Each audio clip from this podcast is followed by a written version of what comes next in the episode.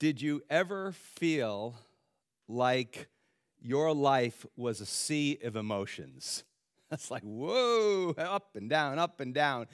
If you answered yes, you and the prophet Habakkuk have a lot in common. He lived in Judea, the area where Jerusalem was, southern Israel, and they were, the people were in a time of what we call national apostasy. What, what does that mean? That means that they had the people who were supposed to be the people of God had departed from God, although don't miss this, they were very religious. So, in God's eyes, they were what we might refer to as spiritual phonies or people just going through the motions. Now, that grieved Habakkuk as he watched it, what was going on. And in chapter one, well, he kind of got in God's face. And he said to God, What are you going to do about it? And eventually, God says to him, I got a plan. Don't think I'm not on the job. I got a plan. I'm going to send the wicked world superpower Babylonians, and they're going to fix it. Habakkuk was like, What? That's like the worst plan I've ever heard of in my, in my life, God. And then God explained that, that after a time, uh, no dates are given. That's very, very important. No dates are given to Habakkuk. He would deal with Babylon, Babylon and the Babylonian army who overstepped their bounds. In chapter 3, verse 2, uh, Habakkuk said this O Lord, I have heard your speech and was afraid. Remember that word. He was afraid. O Lord, revive your work in the midst of the years. We thought that meant in my time when we studied it, in, our, in his time. In the midst of the years, make it known. And then an important key statement in wrath, remember mercy. Well, after that, we looked at last week, chapter 3, verses 3 through 15. It's a, it's a prayer and it's a song as Habakkuk experienced the very real presence of God.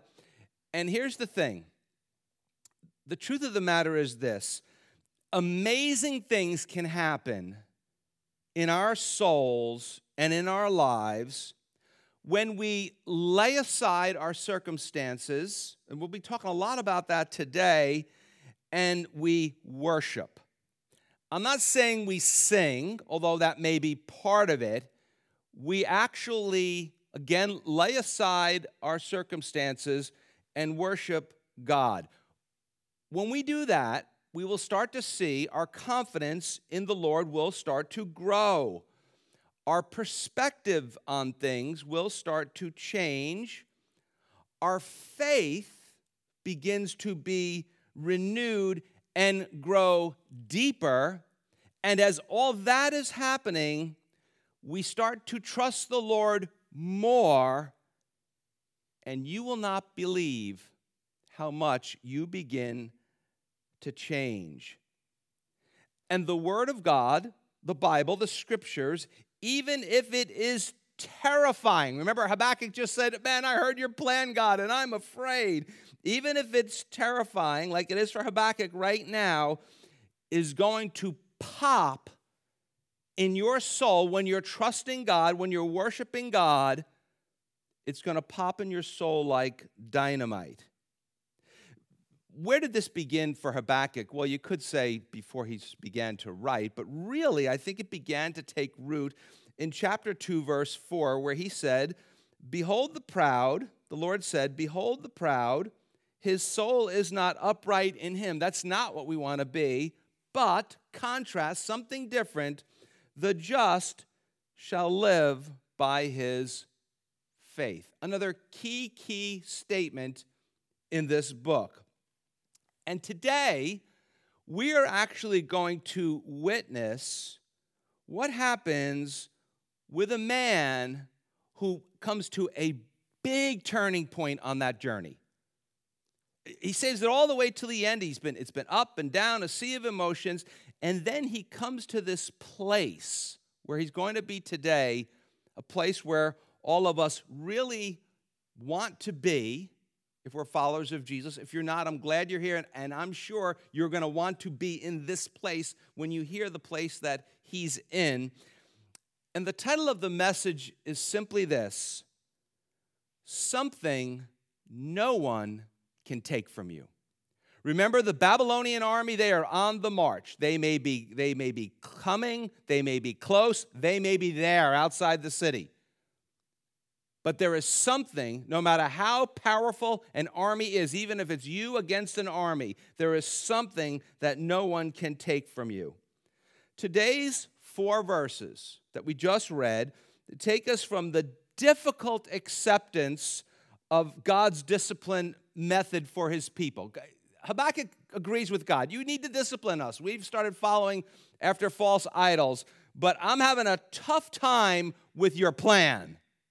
A lot of stuff we know, we agree with what God does. We just disagree with the plan, the way He gets there. We, we say, Oh, Lord, we want to be more mature in you. And God says, Oh, great, I got a plan for that. You're like, I don't like the plan. Or, you know, God, teach me patience. My wife always says that's the most dangerous prayer you could ever pray because, because if you pray that prayer, He'll teach you patience. And you're like, Excuse me, God, I didn't mean this way to teach me patience. But we're seeing in these verses how He moves from the difficult acceptance of God's discipline to joy. In a sense, these four verses, you could say, summarize the whole book as we see a man of strong faith who at the same time questions God's ways, doesn't really understand God's ways. The complaining prophet of chapter 1 is a completely different man now. Why? Because he has had throughout this book a real and honest experience with God. Let me say that again. The complainer of chapter 1 is a different man now because he has had, and we've been watching it all along, a, a real and honest experience with the Lord. And I cannot tell you what an important point that is in light of what so many of us were told growing up. Some people told us growing up in a religious system never question God. Never question God. Now, I am going to state something that some of you are going to be like, wow, that's the complete opposite. I think that statement is completely dangerous. To never question God. If you don't question God, then who does it leave everything up to? You. If you don't question God, if you don't seek God for answers, then you're left with your own interpretation of the circumstances and your own solutions instead of allowing the Word of God to expand your faith, to expand your mind, to expand your heart, to expand your spirit. Now, if you're taking notes today, three things we want to look at, and the first two are going to seem very odd to you. Number one, the fear faith may experience the fear faith may experience. Now, it doesn't say it has to be, but you may experience fear in your faith. Verse 16, he says, When I heard, what did he hear? He heard that God was going to discipline his people for their idolatry and for their leaving him. They'd been warned for well over 100 years. There was no escaping it. And the, and the Babylonians were going to bring devastation to the land and to the people, take a lot of them captives back to Babylon. And God also explained to him the devastation he was going to bring upon the Babylonians themselves. So he's heard all of this. And so he says, When I heard, my body trembled. Another version says, My heart pounded. You, ever feel that? Boom, boom, boom. My lips quivered at the voice. Rottenness entered my bones, and I trembled in myself. So just stop there for a second. That is a picture of terror. That is a picture of great fear. This verse is in some ways and ex, eh, eh, you know, explaining verse 2, which we just read, except that in verse 3 through 15, Habakkuk experienced the very presence and power of God. You know, a lot of people, to me, talk flippantly about the presence of God. They're like, oh, the Lord was there. It was great. We really sensed his presence. But when you notice the Bible writers and they experience the presence of God, it fills them with terror. And a lot of times they actually have a physical reaction.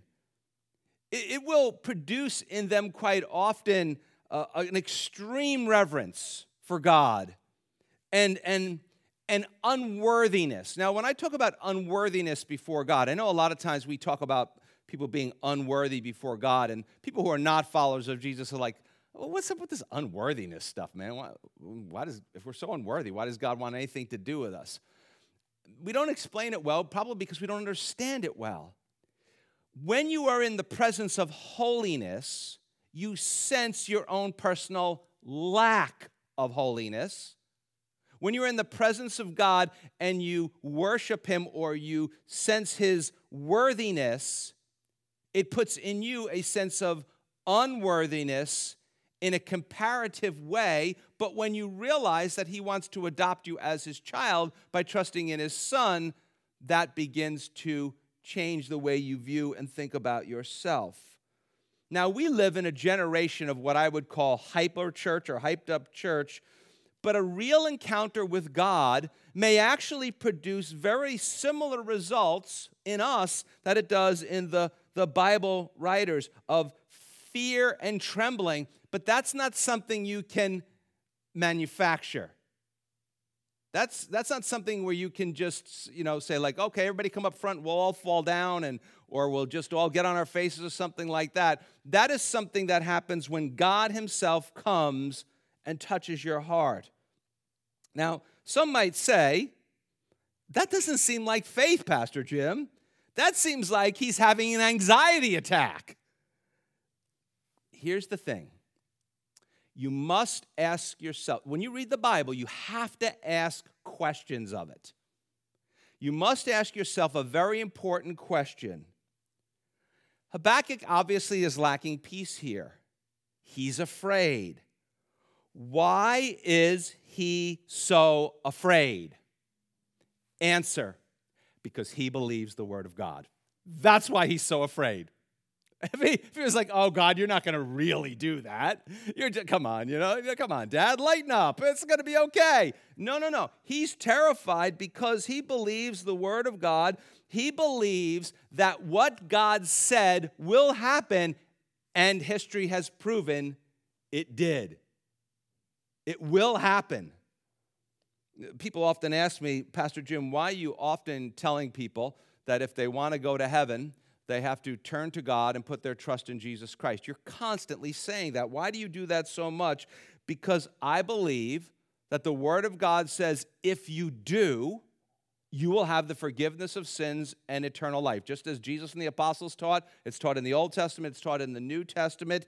And if you don't, you will live eternally separated from God.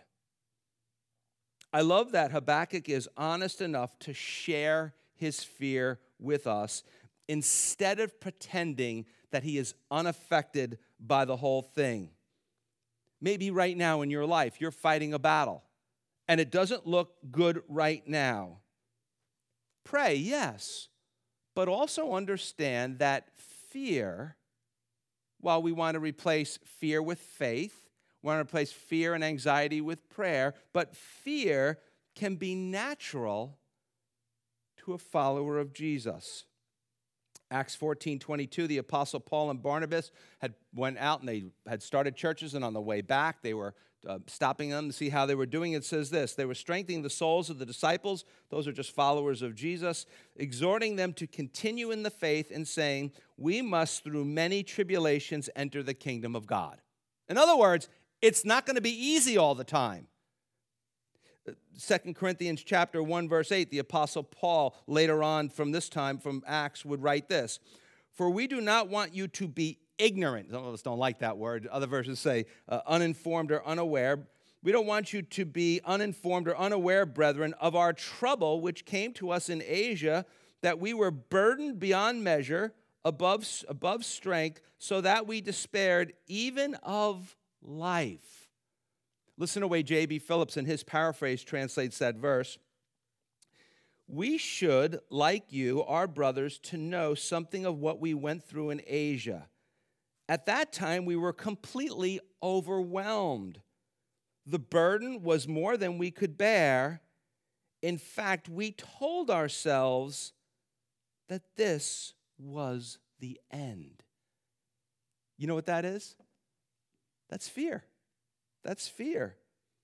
And I believe with all of my heart that part of the problem, there's a lot of problems, but one of the problems with the church in America is so much of the plastic pretending that goes on instead of really being honest with one another.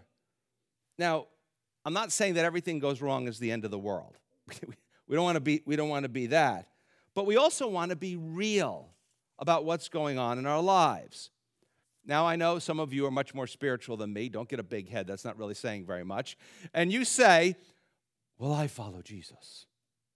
Okay, great. I'm glad that you do. Let's go to Jesus in the last week of his life. And I won't even go to the Garden of Gethsemane. That's too easy. John chapter 12, verse 27, Jesus says this Now my soul is troubled. And what shall I say? Father, save me from this hour, but for this purpose I came to this hour. Why is Jesus' soul troubled? Because he believes the Word of God. Because he believes his Heavenly Father and he believes the Old Testament prophets. And sometimes when you read the Word of God and you know the destiny of the people who don't believe, or you even sometimes, we'll see in a bit, you get caught up in that, that can be a cause for fear. Verse 16 continues, he says, That I might rest in the day of trouble. Now, interesting, he was fearful, he was afraid, but now he says, That I might rest in the day of trouble. Another version says, Day of calamity. When he comes up to the people, he will invade them with his troops. Another version says, Yet I will quietly wait for the day of trouble to come upon the people who invade us. By the way, the day of trouble is about 65 years away. Remember, I said God doesn't give us any kind of time. And, and he says, Well, I'm going to rest or I'm going to wait for that day.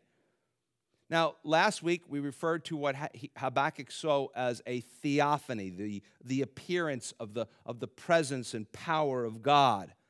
And we said that was because of also because of God's faithfulness in the past. Uh, he looked back at the Word of God and he, and he saw that. And because of all of these, putting all these things together, Habakkuk says that he can rest and he can wait.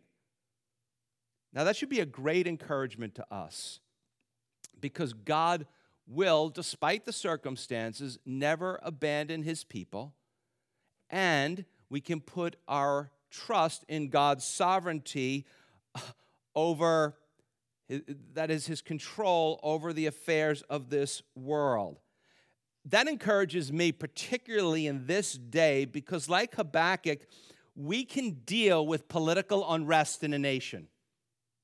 We can deal with the fact, like Habakkuk did, come to that place of rest and waiting when everything seems to be falling apart despite his fears, despite not knowing when the enemy is coming, or again, if they're close or they've already arrived, what is Habakkuk doing? Well, we talked about this last week. He's keeping the end in sight. He's, he's, he's looking the way it's going to turn out in the end. That is a long way from chapter one. Chapter one, he was like, How long? He's gone all the way from how long, what's going on, what's the deal, God? I don't know what you're doing, to I can rest, I can wait, I can trust in God, and I can trust in his timetable. Now, let's be real, let's be honest. Waiting on the Lord is not always that easy, is it? Some of you are going, It's not ever easy we want timelines, don't we? We want to know when things are going to happen.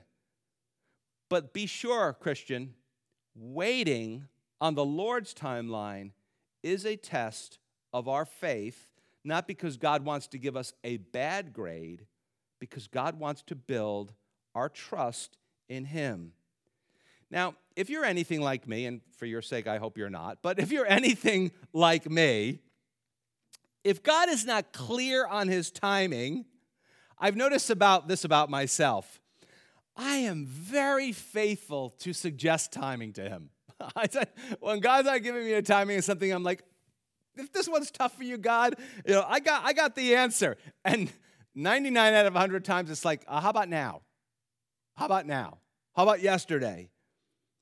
But Habakkuk has now come to the place where he has resolved in his heart that he's going to trust the Lord no matter what happens and no matter when it happens.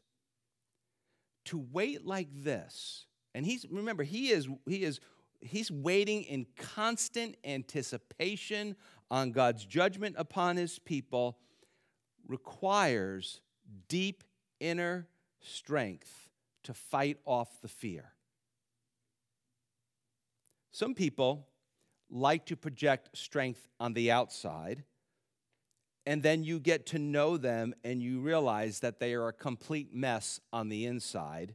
But again, they don't want to let anybody into the inside, so they're pretending on the outside, and everybody sees it. Everybody sees it except for them.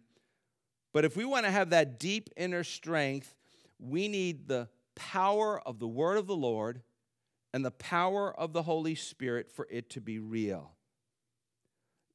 That also means we live by faith despite circumstances. We live by faith in life and we live by faith in death, as we'll see next. That takes us to number two. The difficulty faith may experience. The difficulty faith may experience. Verse 17, I think we're supposed to feel the weight, W E I G H T, and the complete sadness. Picture yourself living in an agricultural community where you make your, you make your money off the land, and without the farm, without the land, you've got nothing. Verse 17, watch for the those. Though the fig tree may not blossom, nor the fruit beyond the vines, and everything's going to get worse. Though the labor of the olive or the olive crop may fail, and the fields yield no food, Yo, the flo- though the flock may be cut off from the fold, and there be no herd in the stalls, all the animals are gone. For us, this is the equivalent of saying, I lost my job. I went to the bank to get the little bit of money that I had, and the banks are closed. And so I took the little bit of money that I had and I went to the supermarket, and there was no food on the shelves, just a bunch of hungry people standing in line. Hard to say whether Habakkuk was actually living through this or he knew this was something that was destined to happen. I lean more towards that, that he knows that this is what's going to happen. But he wants us to feel the weight of total despair of no option but God. And I find it particularly interesting, although I probably that's not a great word. I think it's better to say I find it particularly sad that when imminent danger seems to be on its way, people flock to the Lord. After 9 11, the churches were packed for a little while. When the COVID 19 virus hit and all the churches went online, people were watching online, and a lot of people saw tremendous decreases as people began to feel a little bit more comfortable with what was going on. Because once it passed in a particular area, it's not over by any stretch of the imagination, and whatever the thing was, once it passed, stock market crashes, all kinds of things like that. In other words, once God showed mercy, which people ask for, most people go back to life as usual until the next crisis. Yet, friends, it's important we realize that these intense times of difficulty are meant to help us see our need for God and it makes us almost, if you will, like a superhero with acute hearing. We're now able to really hear the Lord speak to us as his desire is that we would hear him. So, what we have here is a picture of total economic and social devastation.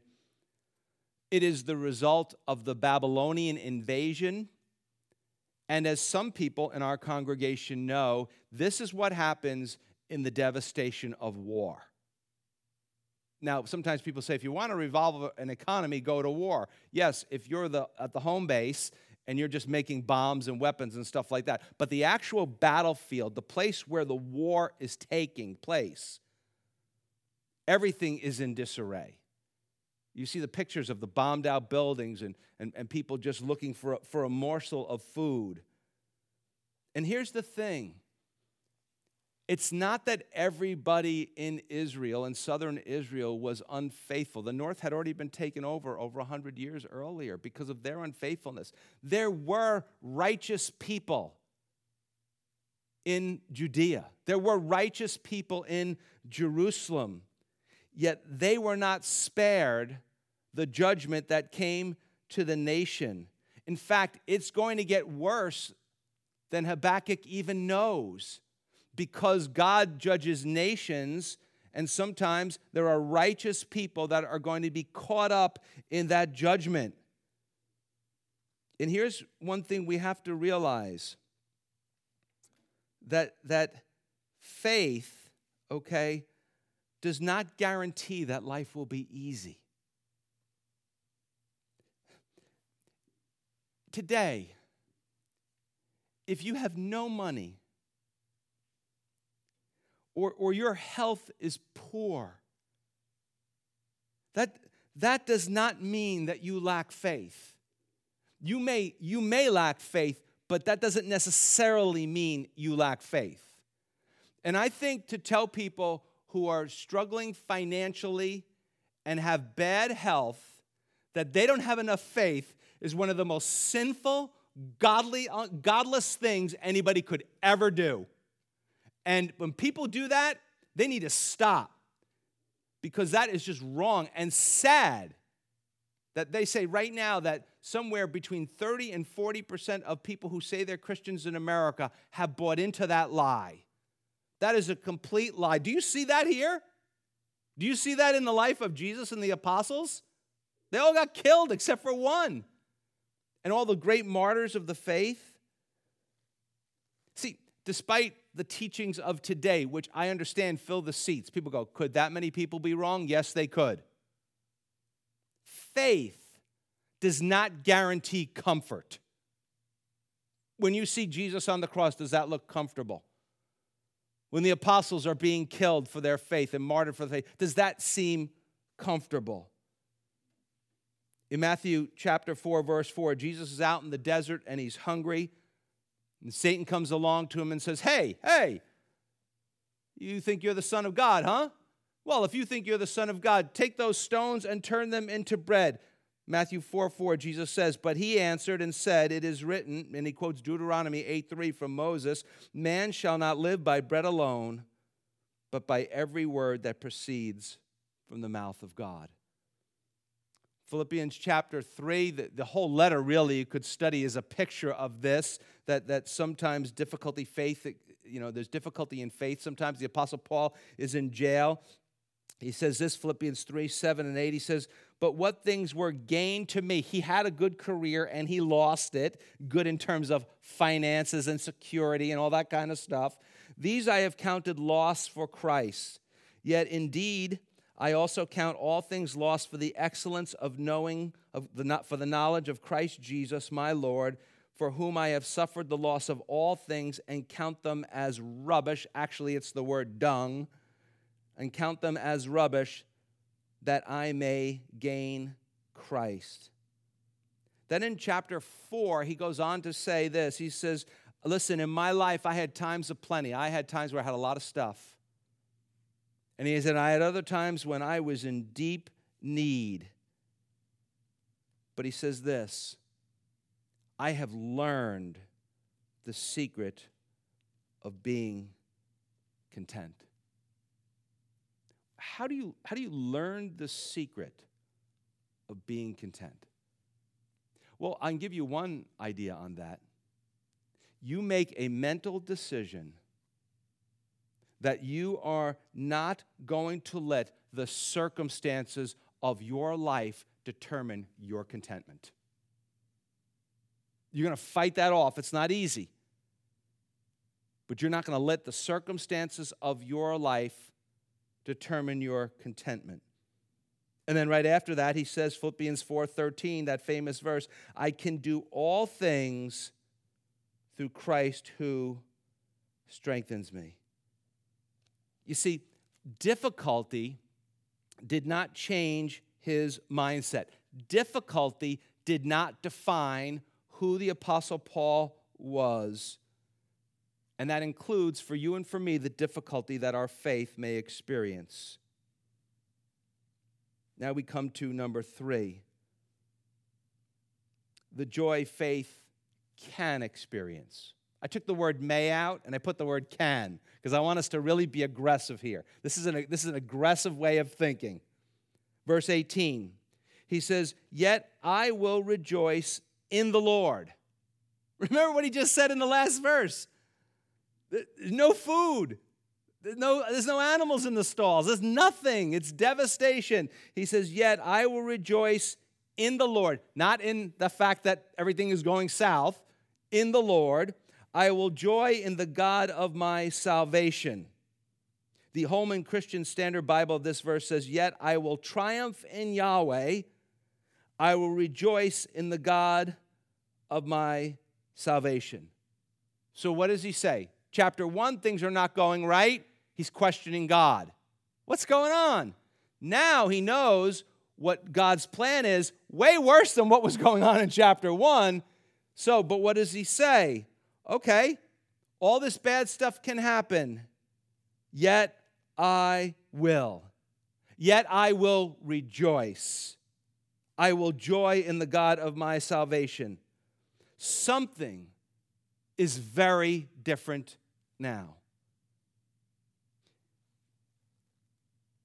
You know, there's some really hard parts about being a pastor. It's like you, you live in this constant up down kind of world because you know what's going on with a lot of people and you're trying to navigate life yourself. And I do know this that, that many of you are living in verse 17. Though. You live in the world of though. Though you just recently lost a loved one though your, maybe your marriage went south and, and you lost your spouse and you barely ever get to see your kids, though you maybe lost your job, though you have no money, I mean, you don't even know how you're going to, you know, pay the bills next month. Though Maybe your health is just absolutely awful.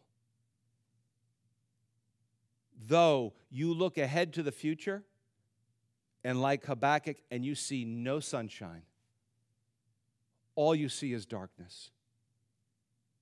Though, and if you're a parent and it's applicable for Father's Day, you're so burdened for your children. It's just, it's just, it's on your, it's on your chest like a cinder block every time you lay down and, and try to go to sleep. Maybe today the Lord says to you, You need this day, you need a yet I will day. You need to look those things in the eye and say, Yes, they're real. They're real. Yet I will rejoice in the Lord. Yet I will joy in the God of my salvation. The apostle Paul said this in 2 Corinthians 6:10. He said, "I'm sorrowful, man, yet I'm always rejoicing." In Philippians 4, 4, he said, Rejoice in the Lord always. Again, I say rejoice. You're like, what is it with these guys? This is what it is, loved ones. It's a chosen joy. Did you hear that? It's a chosen joy in God. It is not a circumstantial joy. It doesn't mean you ignore the circumstances. You just put them over here for a bit and you say, Lord, I'm just going to find for this moment, for this time, I'm just going to find my joy in you. And Habakkuk basically says, listen, though the enemy can take everything away from me, there's something, there's one thing that the, that the enemy can never take from me. And that is what? The Lord my God. You, you, you thought I was going to say joy, didn't you? But it seems like things can take our joy. But Habakkuk says, listen, you can take it all, man. You can take it all but you can never take God from me. Despite the worst possible living conditions, despite the, the, the, the threat of life, he says, Yet I will rejoice in the Lord. Once again, it's a chosen joy. No matter what is coming at him, Habakkuk resolves to be faithful to the Lord. He says, I will joy in the God of my salvation. I will rest, I will find joy in the fact that I am going to spend eternity with God. Many of you have met me at the door after church and know that I got these, this whacked out neurological condition. And they're like, I'm so sorry what happened to you, Pastor Jim. And I don't mean to be smart alecky when I say it, but this is always my answer. It's okay. I'm going to heaven because I'm looking at the end in sight. I know God is healing me. I, my timing, hey, how about now, God? That would be cool. His timing, different. But I believe that He has the best in mind for me. My dear friends, this idea of a chosen joy is a discipline to be learned. The Apostle Paul said, I have learned to be content. God had to teach me how to be content by rejoicing, by rejoicing, by rejoicing, by, by submitting myself to that discipline. In other words, it's going to require grace motivated effort. And if you and I don't, in the those of life, if we let the those of life overcome the rejoicing in God, we will drown under the waves of despair and we will walk away from God. This here is a man who has made the determination that although I might lose everything, I will not lose my God. And that, for him, is something to be joyful for, about. And when it comes under attack, he will fight, he will fight, he will fight to retain that joy. Now, remember, we said some of the people in the land were righteous, and the land is being attacked. Habakkuk is one of them. He's a righteous man, and he has every reason. God has shown him the future. The other people are wondering what's going to happen. God has shown him the future, and he's probably going to think, like, oh my gosh, this is worse than we ever thought it could be. It's worse. So he has every reason not to rejoice except one. And that is the fact that God is the source of his hope, that God is the source of his joy, and no one can ever take God from him. So he's making a firm commitment. And this is a commitment I want all of us to make today that our faith is going to be a survivor no matter what happens, not a victim. We're not going to let our faith die out. We're not going to view everything in life through the lens of our circumstances, but we're going to view everything in our lives through the lens of God. And we're going to determine, like Habakkuk, we are going to live by our faith. We are not going to live by every wind and wave that comes our way to get us off track. Now, how we get there, loved ones, also explains why so many people fall away from the faith. We're always like, Why do these people keep falling away from the faith? Here's the key Habakkuk loves God Himself more than the blessings of life. God Himself, uh, Habakkuk loves God Himself more than the blessings of God. He loves God Himself more than the fact that his, everything is going to go great for him or he's going to be happy all the time.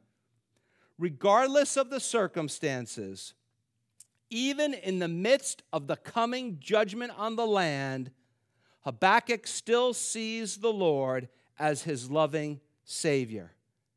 And despite the hard times, Habakkuk was able to triumph over them because of the knowledge of God and the love of his Savior. It was that joy in the Lord. It was that joy in his Savior King that Habakkuk was motivated by grace to face the future and to endure the pain. And friend, you and I can do that too. We can. We really can. The Apostle Paul would write these words 650 years later, Romans 8:35. Who shall separate us from the love of Christ? Answer No one. No one. Nothing. Nothing.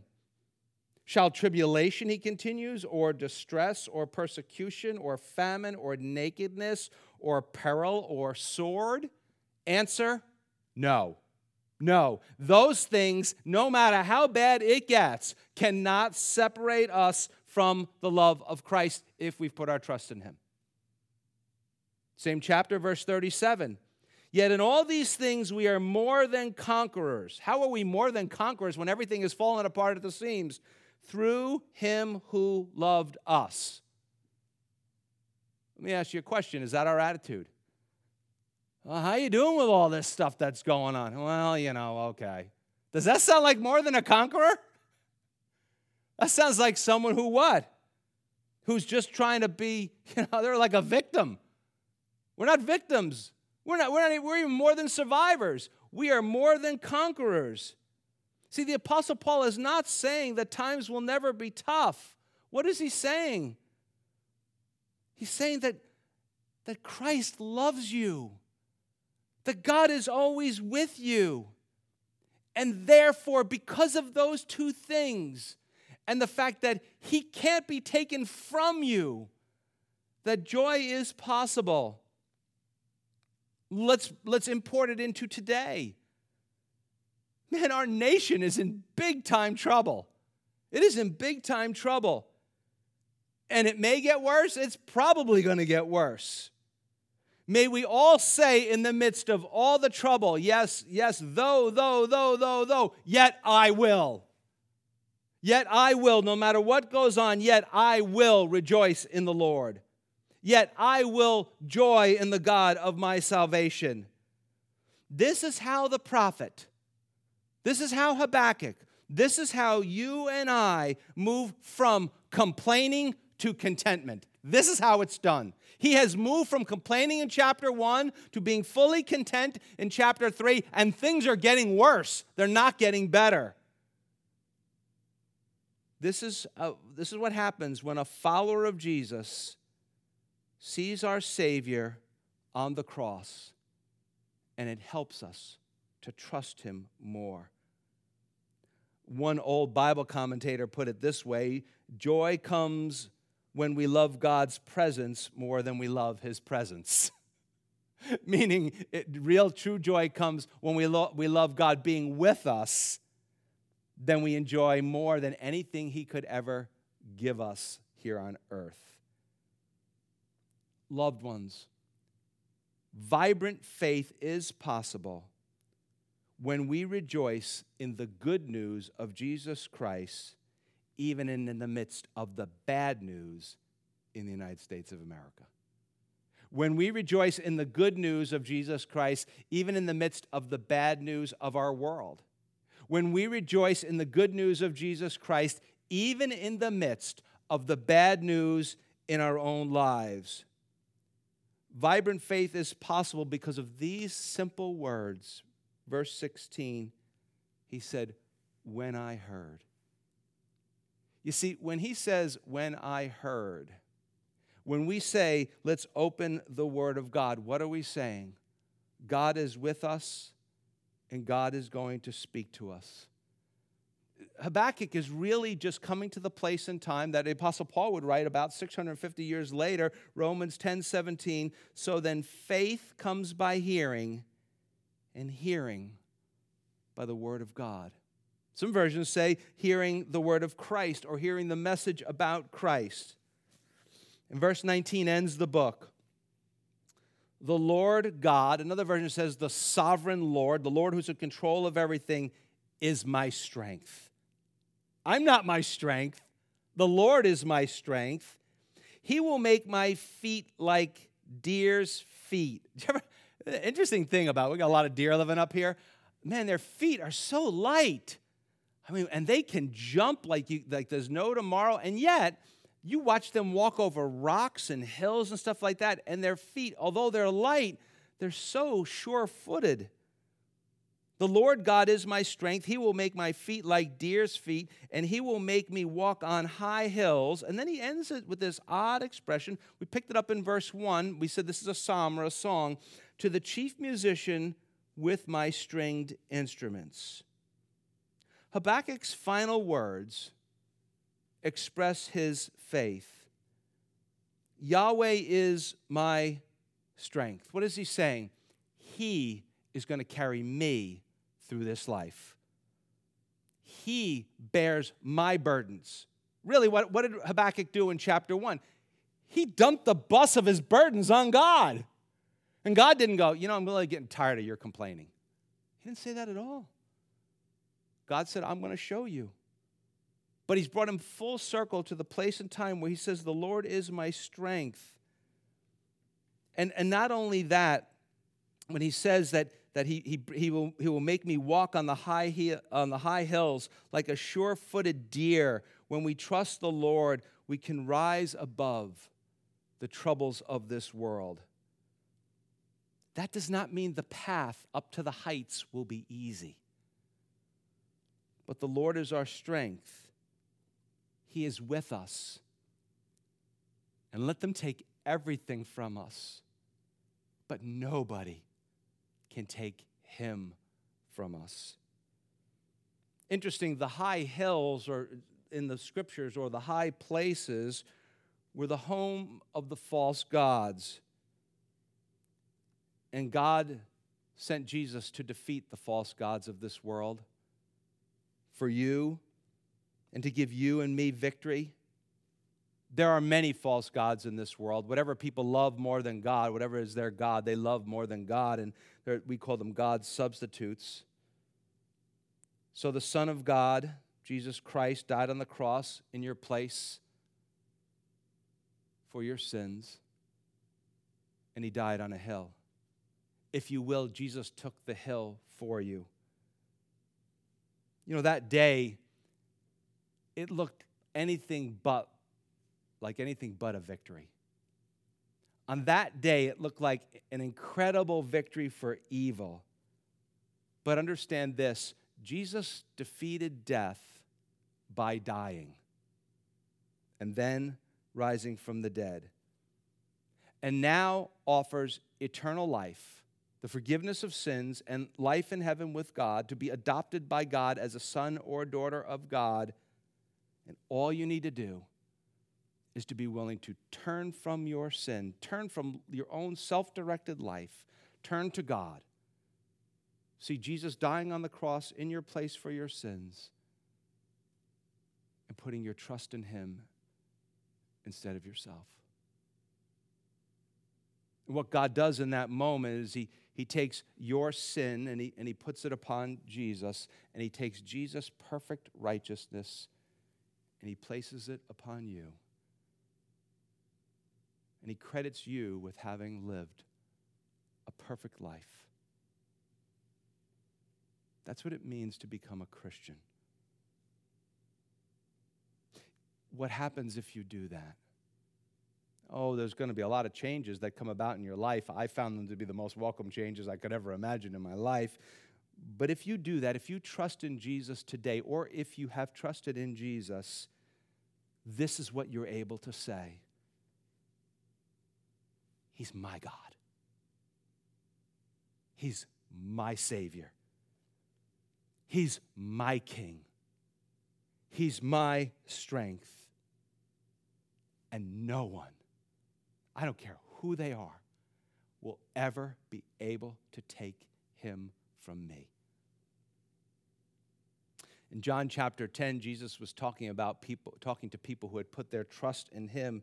And he said this He said, And I give them eternal life. What does that tell us? Eternal life is a gift. You, nothing you can do to earn it.